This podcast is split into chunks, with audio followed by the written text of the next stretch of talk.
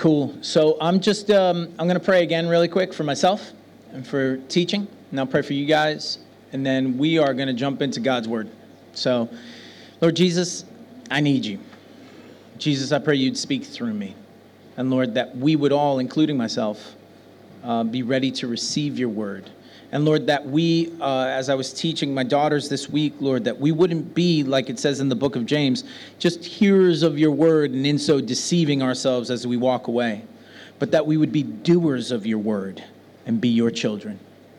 So, Lord, um, I just pray that you would help us to be doers of your word, that you would help it to penetrate our hearts and speak to us. And Lord, we know that that is on us. We need to be the ones that plow up the fallow ground of our hearts, the soil that sits there, and get rid of everything else, Lord, to allow your word to come in and, and grow a crop that 10, 20, 100 fold. Lord, that you would do that in us and that we would allow you to, Lord. We just pray this in Jesus' name. Amen. Cool. So last week, uh, we were talking about obedience, if you remember. And um, we were talking about how Joshua, who was, you know, when you read about Joshua, even back uh, when we first meet Moses, and then, and then we're first introduced to Joshua, you see a young man at that time. Uh, we are reading about an old man at this time in the book of Joshua, at the end of Joshua, we're reading about years and years and years of him leading God's army for mostly victories over and over and over again. So we're not just reading about your average guy. But, guys, like the Bible tells us, we're not reading about superhumans either. Do you guys know that? Like when we read, you know, like when I read about King David or I read about Peter and John, there's something that people commonly say to me well, why does the Bible point out their failures too? It's because the Bible is telling us that they were real people just like you and me. Real people. So, what was the difference? The difference was that they were obedient to the Lord and they allowed the Lord to use them. In other words, in a New Testament way, I would say this that they allowed themselves to be led by the Holy Spirit and to be empowered by the Holy Spirit. Because I'll tell you what, as you live a Christian life, as you, uh, when you say, Lord Jesus, I repent of my sins, I believe on the work that you have done on the cross all of a sudden, things in your life will fall before you. And if you are a normal human being, there's, there's going to be two choices either give up or grit your teeth and bear it. But there's a third choice to us that is given to us, right? Because I'll tell you what, human determination could get you through a lot of things. Do you agree with me? I mean, you read these stories where someone was determined and they did something, and you're just like, wow, they did that? Guys, in my life, there have been things that I've been determined to do, and I've done them. But can I tell you something?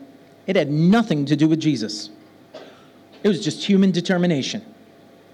And sometimes you could look out into this world and see Christians doing things, and you have to ask yourself, is God in it? Or are they just determined people? Right? Because that's, that's our problem sometimes. And sometimes I could walk away from something and be like, yeah, I did that for God. And then I'm all grumbling and angry inside because I was determined to do it. And the Lord's like, I would have helped you, but you wanted to do it alone right? When you think it's all about you and, and your performance. Can I tell you something about this Christian walk? One thing I found out it's not on your or my shoulders. It's not on our shoulders. A lot of times we sit there, and I do too, and I sit there and I feel like a failure. Do you know why? Because I am. Ta da! I am a failure. I am human. I was born with sin in me. I'm sorry to shatter anybody's dreams about me, but I fail. But guess who doesn't fail? my best friend Jesus doesn't fail. He doesn't fail. But if you're caught today thinking that you are a failure, don't worry about it because it's not on you. It's not on your performance. It's not on what you can achieve. And guess what's even better? That when you get rid of that and you say, Lord, I trust in you, I need you, He will do things and He'll put it on your credit. So Joshua stands there with all of these victories behind him, but there's something that Joshua knows. I did not achieve these things, God went before me, right? Because he knew I fail. right? We even saw one of Joshua's, what people would call Joshua's failure, right? When they go and they take Jericho, they march around those walls, they are obedient, but there's one guy in the camp that is not obedient, right? And then they go to the next city, and the Lord does not give them victory, and it was a town that was less than Jericho. You guys remember what I told you about Jericho? It was a city with walls, but not just any walls, it had a double wall system. I, have never taken a city. I don't know about you guys if you've ever thought, you know, like maybe you guys are like barbarians or conquerors or whatever, but I'm not. I come from New York City. Now I live in Birmingham, right?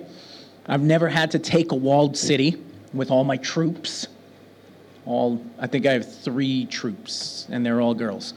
So um, I'm not taking any walled city anytime soon. But if you tell me that it's a double walled city, my imagination says, okay, that means double trouble, right? And it says, you know, they had a, a one wall.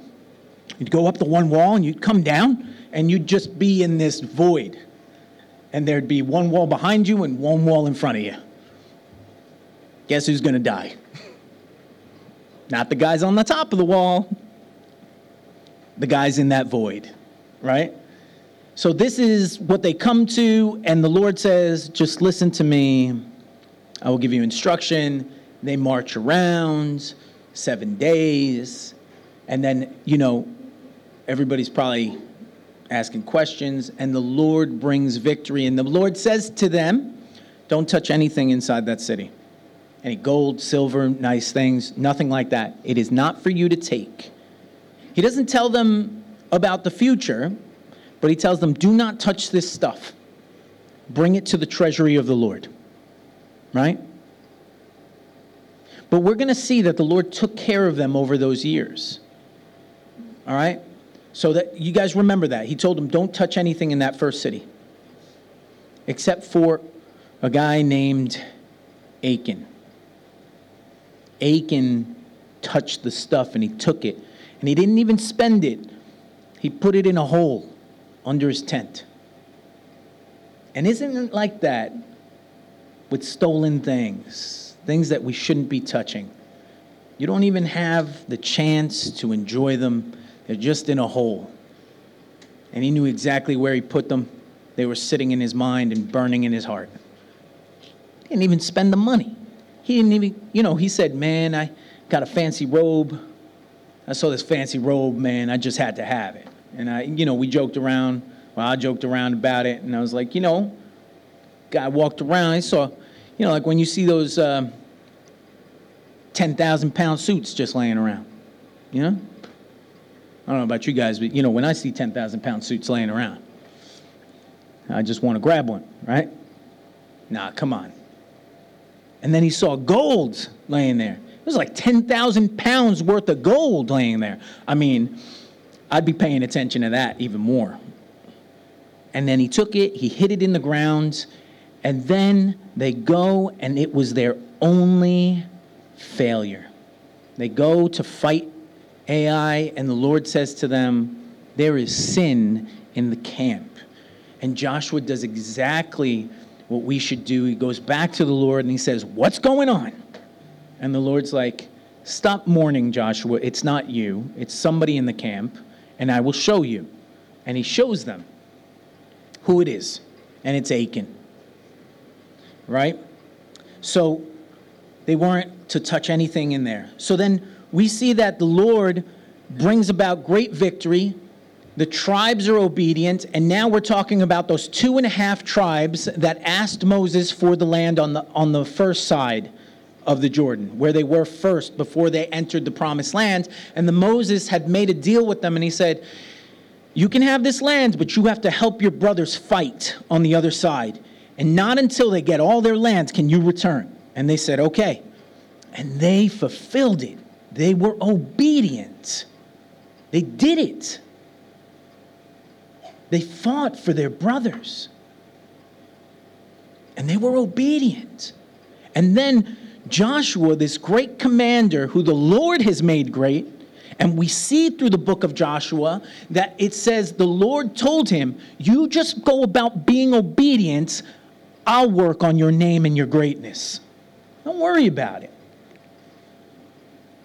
You know, it reminds me when I was little, when I was younger, my dad left, right?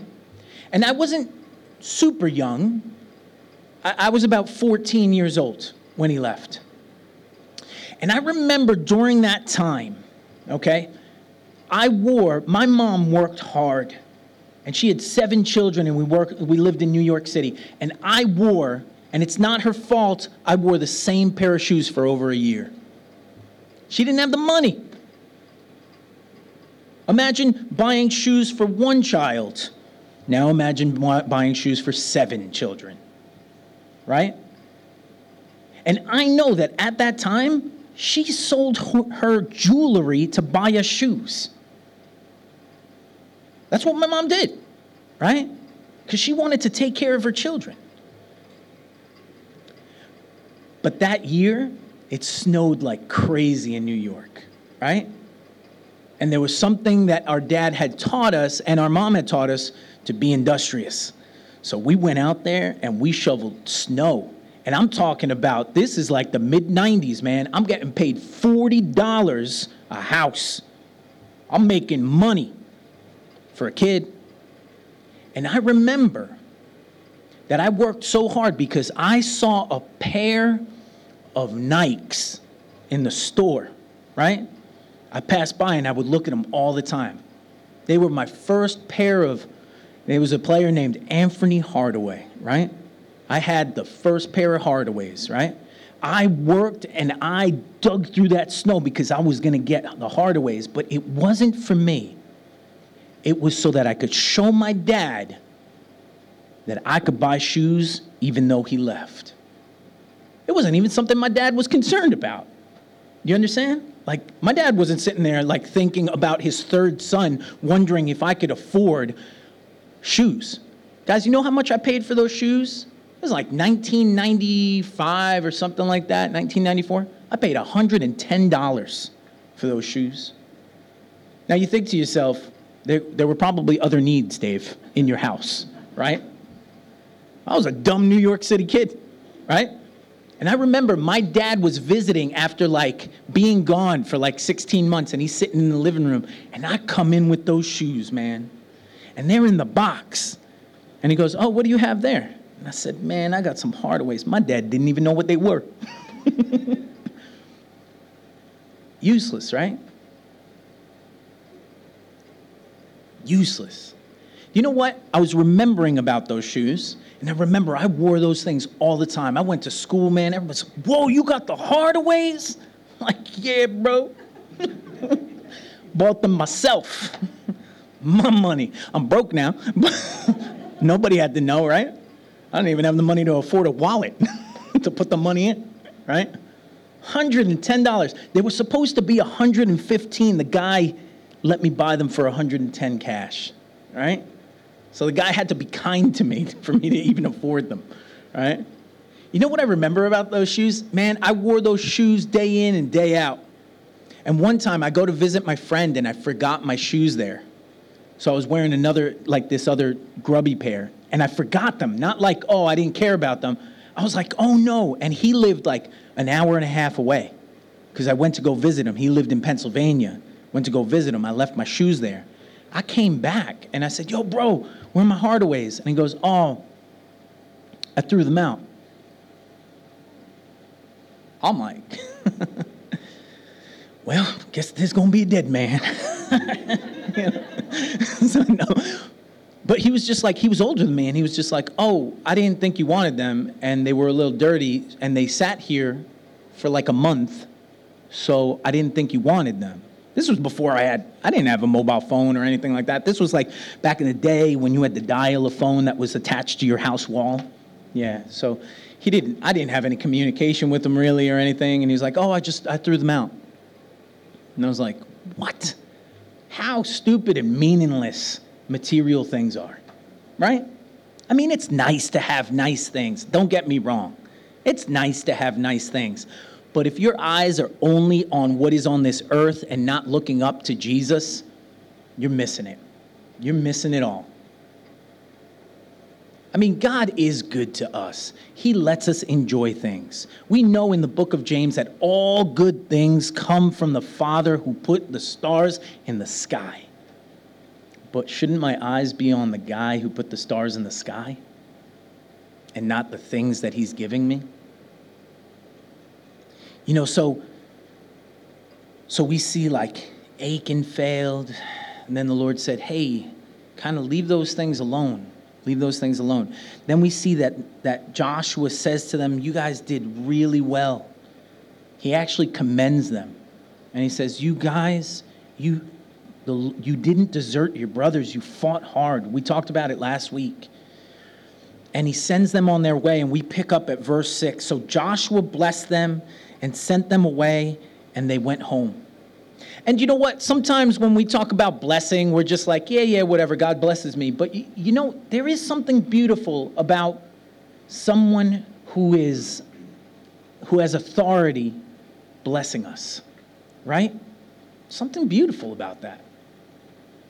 You know, like when my mother blesses me, I feel blessed, right? And some people are like, oh, it's only feelings. Not, not really. She's talking to God, right?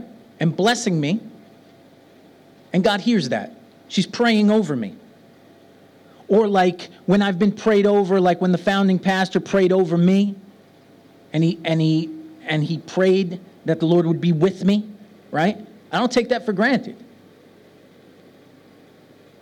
Or, you know, like when I pray over you guys at the end of the service, I'm actually praying for you guys. So, you know, being blessed is great, man. You know, like especially when it's somebody that's been faithful and they're blessing you. Man, praise the Lord. Because God hears their prayers, God sees me, and I'm praying that God does something, right? Anything. So then, Moses, it says, so Joshua blessed them and sent them away, and they went home. Moses had given the land of Bashan east of the Jordan River to the half tribe of Manasseh. The other half of the tribe was given land west of the Jordan in the promised land. As Joshua sent them away and blessed them, he said to them, Go back to your homes. Listen to this. Go back. He didn't just say, Go back to your homes, right?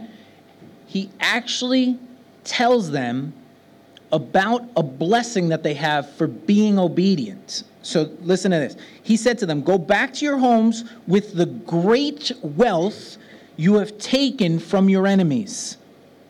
The vast herds of livestock, the silver, gold, bronze, and iron, and the large supply of clothing, share the plunder with your relatives.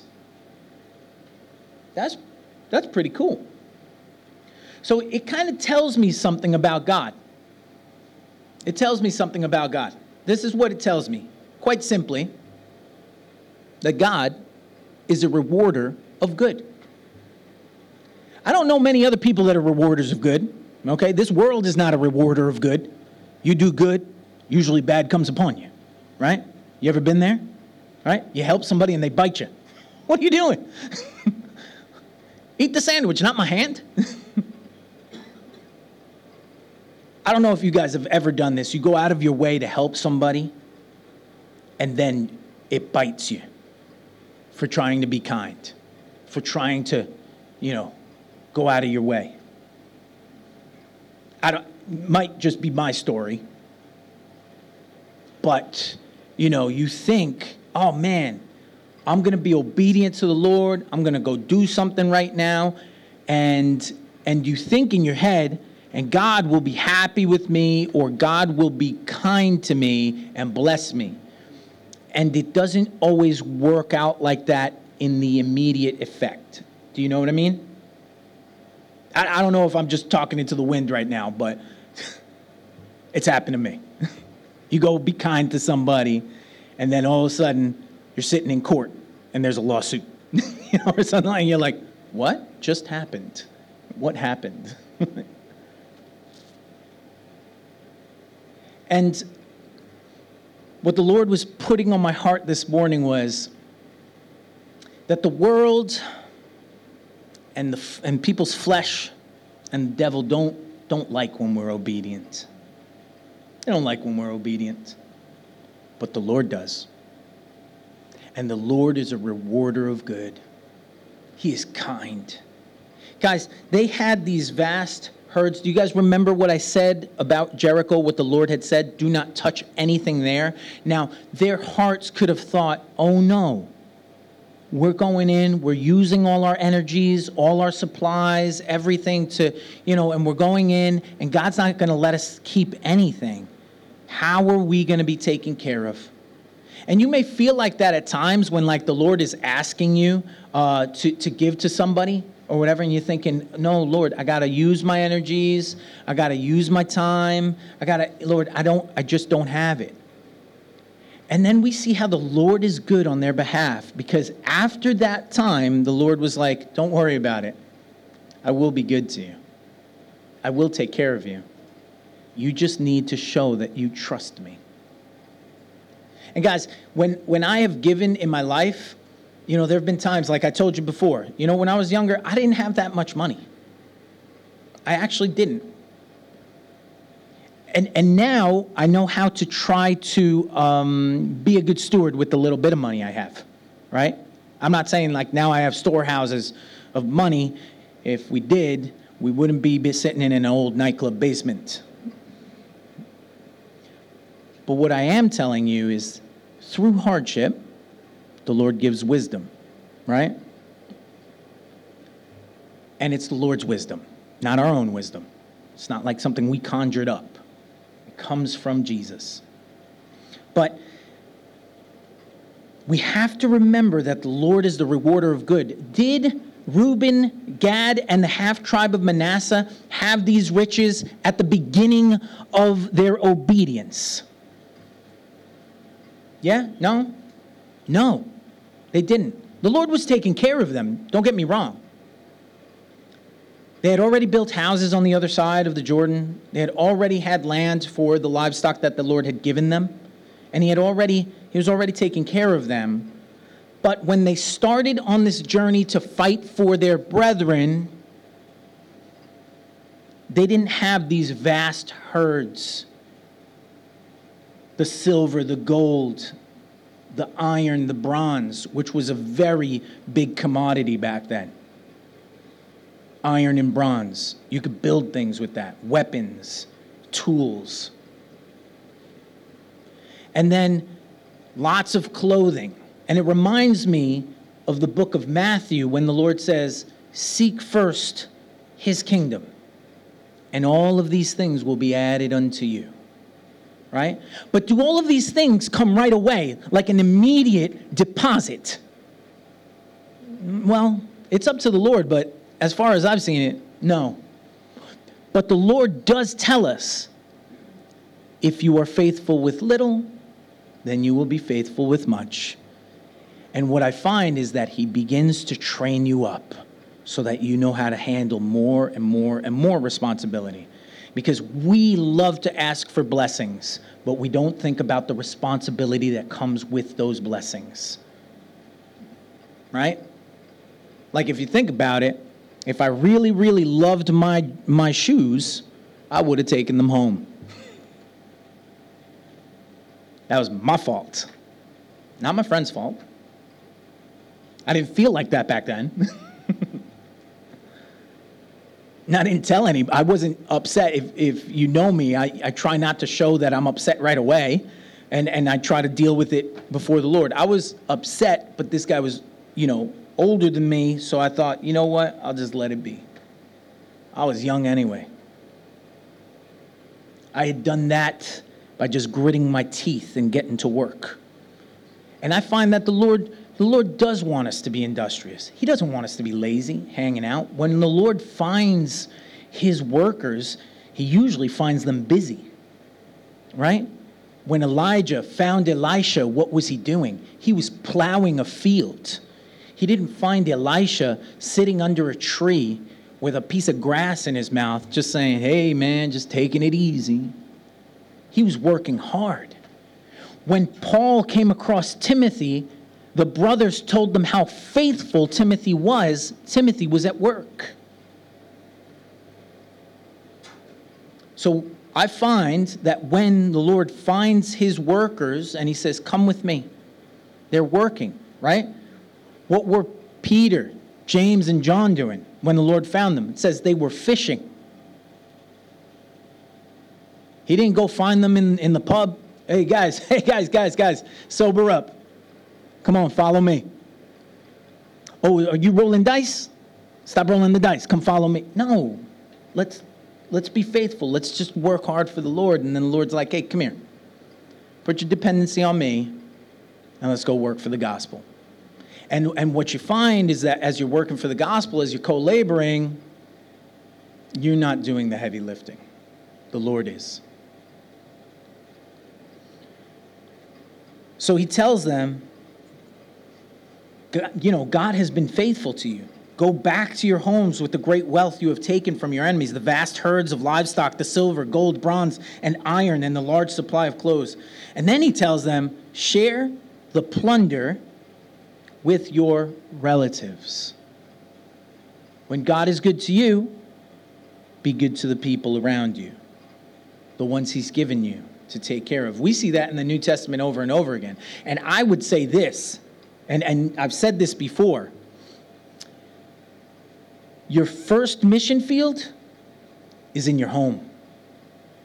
If you can't take care of your home, if you can't shine Jesus inside your walls, you have no business trying to shine Jesus anywhere else. Get that straight first. Work there, work hard. You know, if you have relationship problems at home, start trying to work on those. The Lord has given us all uh, a job, and it's called reconciliation. We need to reconcile at home. I had to with all of my brothers and my sister and my mom and even my dad who walked away. I had to reconcile things, right? I had to go to my brothers and say, Forgive me for who I have been all of these years. Forgive me. And guess what? That conversation still hasn't stopped because I still have to go to them once in a while and say, Forgive me for who I am. I repent. I don't want to be like that. I want to follow Jesus. And one of my close friends said, You know what's nice is watching you and your brothers and your mom and everything, knowing you're not perfect, but you quickly run to Jesus. Right? I still have arguments. Pastor Juan and I still have arguments. You know, not before church, but sometimes before church. but we try to sort the matter quickly. And one of the ways to do that is to look at yourself and say, I'm not perfect. I may have spoken in the wrong way. I'm not perfect. I may have done things wrong. Because my mom used to tell us, hey guys, remember, you could always say, it's their fault, they started it. And she would always say, takes two to tango. right? It takes two to dance. Or I told you before, the one that always got me was like, he made me angry. And she's like, he didn't make you angry. He just helped reveal what was already in your heart. You're like, thanks, mom. Can always count on you.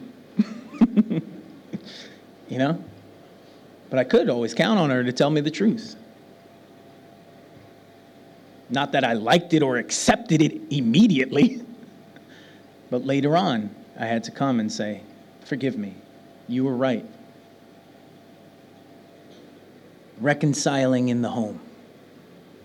And here's the other thing this is the thing I find the hardest about reconciling and saying you're sorry and, and forgiveness is because the other party may not be there with you or they still want to give you a couple hits when you come in. And you say, hey, forgive me. And they're like, yeah, you need it. I'm sorry for what I did. You should be sorry for what you did. And this is what usually happens. Like the devil's waiting on the side, your flesh is waiting on the side, and then all of a sudden the fight begins again. Right? You went in to say sorry, but the other the other people didn't reciprocate your your uh, I'm sorry, uh, forgive me, I forgive you. They didn't reciprocate that, and now you're back into the tango. You're back in for the fight, the argument. But instead, you could remember to remain humble and not start the fight again. Those are just some simple tips that I have learned over life in living in a large family because I had to make sure that that family is okay. And now I have a wife and children, and I have to make sure that household is okay. Not like me governing over it, but making sure that I am acting in the proper ways with my wife and with my, my children. Because I've told somebody this before. One time, my kids were really little. Claire sometimes works in the evenings, and at that time, Claire usually worked on Fridays, Friday nights, or whatever. And I had one daughter at the time, and they said, Dave, you're not out doing street evangelism. And I said, I got a little heathen at home. I'll try to tell them about Jesus. because, because really, the position that I had been given as pastor really depended on my conduct at home. Right? Read about elders in God's Word. What Paul wrote Timothy and Titus that my household and my children had to walk with the Lord as far as it, it was up to me. You know what I mean? I can't do anything about when children get older and they make their own decisions. I mean, you can, but it's going to get you in trouble, right? But like, as long as it's me teaching and within my household, I need to, I need to minister there, right? I can't be a hypocrite. I have to be the same Christian at home that I am behind the pulpit. And the same Christian that walks off this stage when you see me later on. And when I hang out with my extended family, my Jesus family, I have to be the same Christian. I can't let it be said of me that, yeah, he's real genuine behind the pulpit, but man, if you meet him in person, guy's the most whatever, whatever you've ever met. No. My reputation has to even be right with non Christians. That they're not sitting there, yo, you know, I saw him online telling about Jesus, but man, he was in my back garden last night stealing my things. you know, like I can't live a life like that. I have to I have to be right. So my first mission field, my first training ground is with my family at home. And it's yours too. Paul tells us that if you can't take care of your family and you be there for your family, you're as good as a, an unbeliever. He's not saying you are, you have lost salvation, but he's saying you're worthless, like, like to the cause of Christ. So go make it right. Go make it right. So that's that. You know, share the plunder with your relatives. You know, in Galatians 6, 9 through 10, I'm not, you know, like some of you might might have gotten really shaken when I said that God rewards good, and you guys might be like, oh, he's speaking health, wealth. no. Hard times come, man. But I know this God is good. He takes care of us. He takes care of us. He is not obligated to give me wealth. He's not obligated. But does he provide for me? Oh, yes, you better believe Jehovah Jireh provides. You know, when you break down the word Jehovah Jireh, it means the God who sees my need, the God who fills my need. And I have to remember that God is here for my need, not my greed. And it's the same for you. He's here for your needs, not your greed. Does He give you the desires of your heart? You better believe it. He is good to us, and He gives us even more than our needs. But he told me that if I seek him, as it says in the New Testament, he will supply my needs. I've even tested him on it. I'll tell you about that another time. and, and he actually did it. So I'll, I'll leave you with that. He, he fulfilled it, he did it, he took care of me. So the Lord is a rewarder of good when we are called to be obedient. But when you're called to be obedient, like I said before, don't be dismayed, disappointed, disillusioned by troubles or the battles. These guys still had to fight battles to get to this point. They, they began being obedient years before. And like I said, it wasn't like all of a sudden, ching, oh, here's in your bank account. All right, you're all good. You can go back. No. As we constantly obey, the Lord is good to us. And here's our problem we sometimes forget and we're not grateful. We are like what I was talking to Josephine, my youngest. She's four. I mean, I mean, she's really cute, and it's really hard to like, like come down on her, you know, because she's like, "Daddy," you know, like. But earlier this week, Josephine was complaining because she didn't get more lollipops, as she says, right? She got one, and then she got me for two.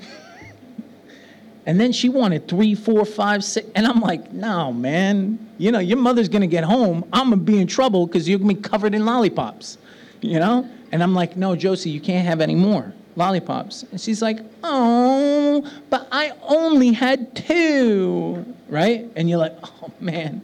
And she has this cute little lisp and everything. And, um, and I was like, Josie, are you grateful for the two that you had?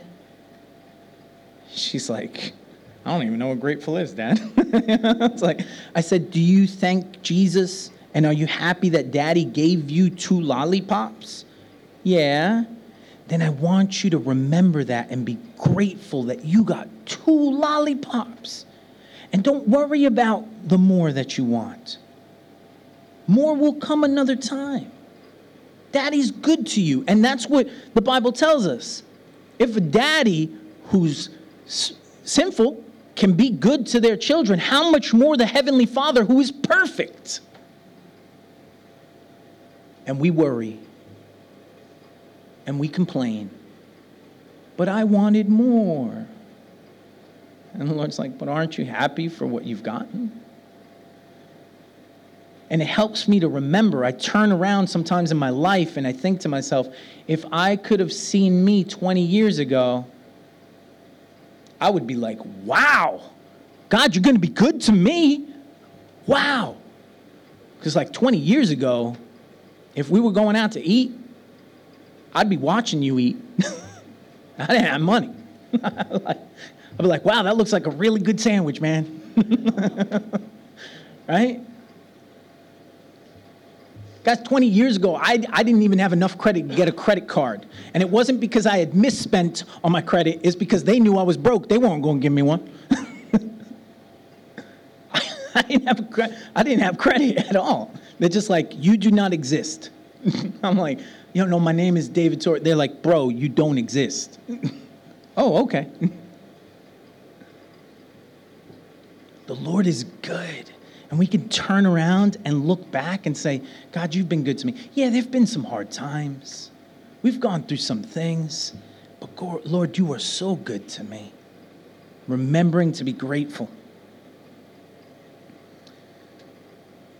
And you remember that they were good with their first fruits, except for Achan.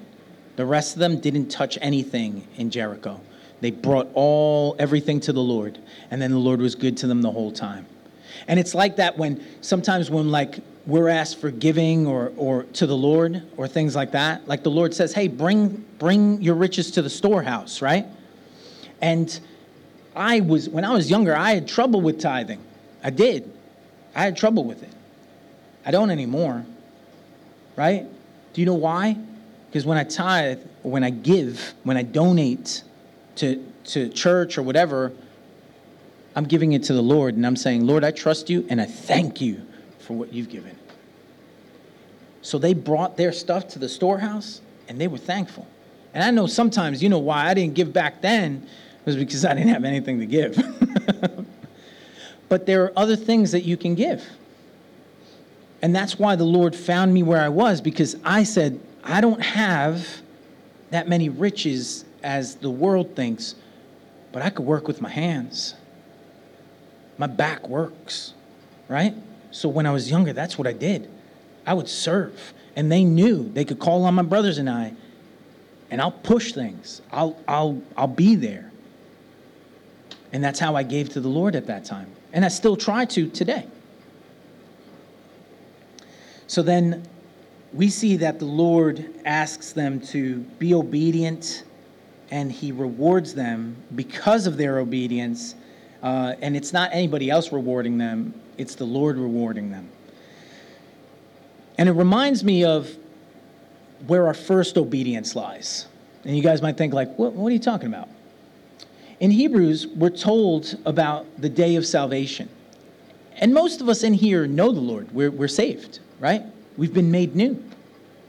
And that's our first obedience, right? When God says, if you want to be right with me, you come to me and you believe in the work that Jesus did on the cross. That's our first step of obedience. And the Lord rewards us immediately, and He says, To you I've given abundant life. I mean, He gives us a whole bunch of things. It says He gives us every, well, first thing is He gives us a deposit, right? Puts the Holy Spirit in us. And then He gives us every, we're told by Paul that He gives us every spiritual blessing, right? And then he tells us that we have right standing and we can come and ask of the Lord and he hears us. And then we're told that he gives us eternal life. And that's just from our first obedience. But then he tells us if you love me, you will obey my commands. You will obey my commands. So that as we walk, and guys, it's been a long walk for me, right? we become more and more obedient and we say, Oh, that's what you meant. Oh, okay. So I shouldn't be acting in this certain way. I shouldn't be arrogant with people. Even when I'm talking to them about the Lord and they want to refute it. Humility, kindness, right? That I can stand there and continue to grow in the Lord as He walks with me following in obedience, loving Jesus, loving him and loving him. And we read that in John 14, verses 14 through 15. We can put that up on the screen if you want. And it says this If you love me, obey my commands. And I will ask the Father, and he will give you another advocate who will never leave you. And that's talking about the Holy Spirit. And this was talking before he had given the Holy Spirit. But then Paul lets us know that when we come to the Lord through salvation, we are given the Holy Spirit. And then we're told that the same Holy Spirit that rose Jesus from the grave is the same Holy Spirit in you and me. And when I'm being obedient, who's going to stop me? I have resurrection power I can call on to help me to be obedient to God's commands. And when I look at his commands, his commands are there for me to keep me safe because he loves me and he loves you. You know, when he's like, hey, listen, you know, don't do this and that. Listen, don't offer your bodies to prostitutes and, and go sleeping around or whatever. Hey, guys, that's not there for God. God somehow isn't getting paid on the side by Google for telling you that, okay? That like God's not that's for you. That's to protect your life, to preserve you because he loves you. Guys, when the Lord says, "Hey, come follow me," and he's saddened when we don't follow him, he's not sad because he's missing out. God is not missing out. He is whole on his own. But he's sad because you're missing out because you're not walking in his ways, because you're not following after him. Or because I'm not. That's why he's sad. That's why he grieves, because he knows that you can be blessed. He knows that he can fill you to be obedient. If he is for us, it says in Romans 8 31 through 34, if he is for us, who can stand against us? And what shall we say about such wonderful things as these? If God is for us, who can ever be against us? Since he did not spare even his own son, but gave him up for us all, won't he also give us everything else? Who dares accuse us whom God has chosen for his own? No one. For God himself has given us right standing with himself. Who then will condemn us? No one. For Christ Jesus died for us and was raised to life for us, and he is sitting in the place of honor at God's right hand, pleading for us. God fought for us. God continues to fight for us. So the men of Reuben, Gad, and the half tribe of Manasseh left the rest of Israel at Shiloh in the land of Canaan. This is, this is where the tabernacle was set up.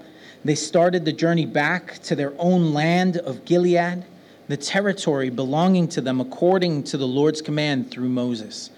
So they are commended and they pick up all of what the Lord has given them, and He tells them, Go back, share it with your family Enjoy it. You have been faithful. And you know, when we think of ourselves, the Lord rewards us now. I know that the Lord has been kind to me as I have been obedient to Him.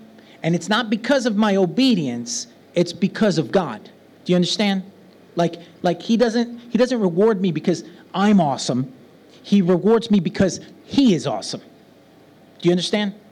Like, um, you know, I was I was friends with this guy. The Lord had told me to be friends with this guy, and this guy was really awkward. I don't know if you guys ever met somebody like that, and if you haven't, maybe you are them. Um, so, no, but he was really awkward, right? And I was I would be kind to him, and then he would say things to me that were not nice, and I'm thinking to myself, bro, I'm going out of my way to hang out with you. To the point where one day we're sitting there at church, and uh, he, he was a kid from Sunday school, and you know I just wanted to be kind to him. And he looks over at me and goes, "Man, I've always wanted to do this." And I said, "Do what?" And he takes the gum out of his mouth and sticks it in my hair, and runs away. And I'm just sat there with chewed gum stuck in my, and back then I had hair, right? It wasn't combed, but I had hair, right? And and I walked home and I told my mom, Mom, you know, so and so stuck gum in my hair. And she's like, I'm sorry, Dave. You know, like she knew I was trying to be kind to him and I was trying to love him when people would make fun of him and stuff. And she's like, Don't worry, we'll get it out. So she had all those like techniques to get it. I mean, we tried every peanut butter, tried like putting ice on it so that it would, you know, and on that day, I shaved my head and I never had my hair back again. No, I'm kidding. I'm like, make, make this story even worse. Now, but, you know, you sit there and you think, man, I was trying to be kind to that guy. And I don't feel any rewarding. I feel kicked or gummed or whatever, whatever he was doing. But the Lord was good. And as we grew older, I forgave that guy. Like I forgave him right away, and we continued to hang out. And he was like, "Oh yeah, sorry for doing that. You know, I just always wanted to do that." You know, he was like one of these kids. You're like, okay, you know. But the Lord was good. I don't know where he is today. I prayed for him. You know, I knew him. But I know the Lord was working on me. Because sometimes we can grow weary of doing good. We can grow weary and just like, we don't want to do it anymore. Just like, I'm done. Just so tired, right? But the Lord gives us His Holy Spirit so we can carry on. Even when we fail, we can carry on with the Lord's strength and His power. Amen? Let's pray. Lord Jesus, I just thank you for your word. Lord, we need you. Through your strength and your power, Lord, we know we can make it. We know we can be obedient. So, Lord, we just give it to you. We praise you and we thank you, Jesus. And we pray this in Jesus' name. Amen.